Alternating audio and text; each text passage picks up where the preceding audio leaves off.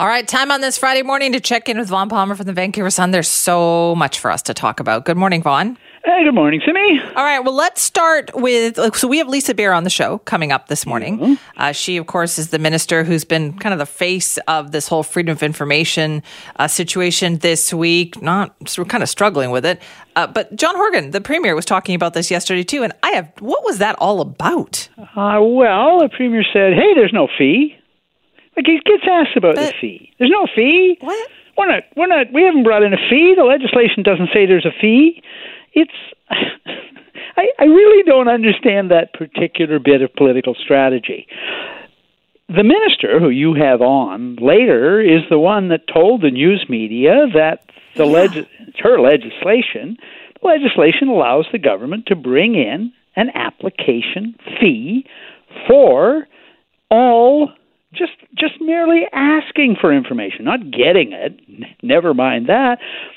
For the first time, the government will be public bodies, not just the government, school boards, everybody will be allowed to charge a fee for requesting information. And the minister is the one who told us that she's looking at a fee.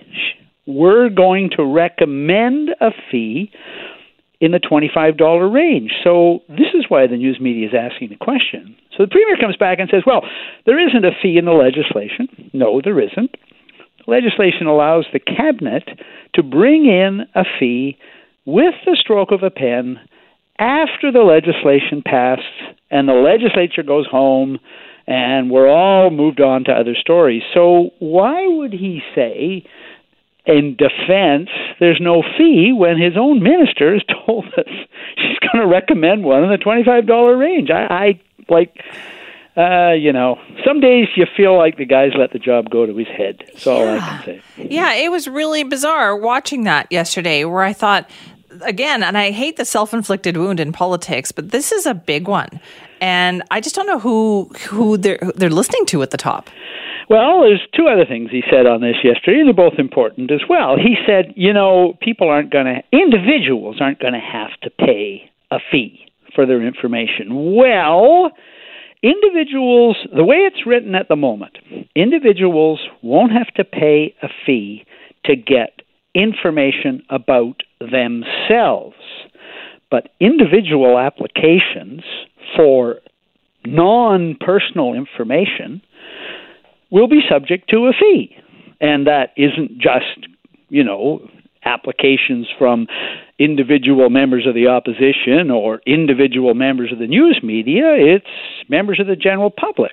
And the commissioner of information and privacy has not only said this thing is a barrier to applications, but um, Michael McEvoy, who was himself, by the way, a political staffer in the last NDP government and a very respectable one, he's also a lawyer McEvoy's reminded the New Democrats that they're the party of equity, fairness, and affordability. And while it may seem shocking to some people that a $25 fee would be a barrier, it clearly would be a barrier to somebody on a budget. Uh, so you know that that that fee, applying as it does at the moment to um, individuals mm-hmm. wanting non-personal information from the government, and there may be people there. There are people out there who want to know such things. Uh, that that fee would be a barrier. It absolutely would be. So there was that, and then there was this whole: why isn't British Columbia's vaccine card compatible with the standards set by the federal government? Yeah, that was a, a really interesting exchange, and you know. Um, John Horgan and the New Democrats never never hesitate to tell you they have this terrific working relationship with the federal government. But off the top of the media briefing yesterday, the premier admits you're going to need two vaccine passports in BC because the federal and the provincial one aren't compatible. Uh, how do such things happen with when you have such a great working relationship with Ottawa and other provinces? By the way, have managed to get themselves onto the same page. And Horgan says, "Well, you know, I stuck to my knitting and they stuck to theirs. Well, this is this does not imply a great working relationship to me. Well, there's an election. Well, again, other provinces yeah. have managed to get on the same page. Well, we're working on it," he says. "Okay, well, we're working on it." And, and if you're not traveling, it isn't a problem, right? Well, gee, that's an interesting response too. So I, I found the whole thing kind of once again, um, he really does at times uh, think this kind of folksy sort of outreach approach, um, no big whoop approach, uh, will get him through. Has so far, but you know it times I think Simi politicians sort of lay down kind of sediment, layers by layer, yeah. and they redefine themselves eventually. And um, on this one, I think he is venturing into territory that is dangerous for his hold on the public and his credibility in the long run. In the short run, well, you know, he's very effective at what he does. Uh, he Isn't blurted it? out something yesterday too in the House, and there's an old joke, Simi, that a gaffe is when a politician says what he actually thinks. So Horgan is asked in the House, in question period, by the Liberals, uh, why he's been stonewalling requests for information. Uh, and he comes back and says, Get real, who cares?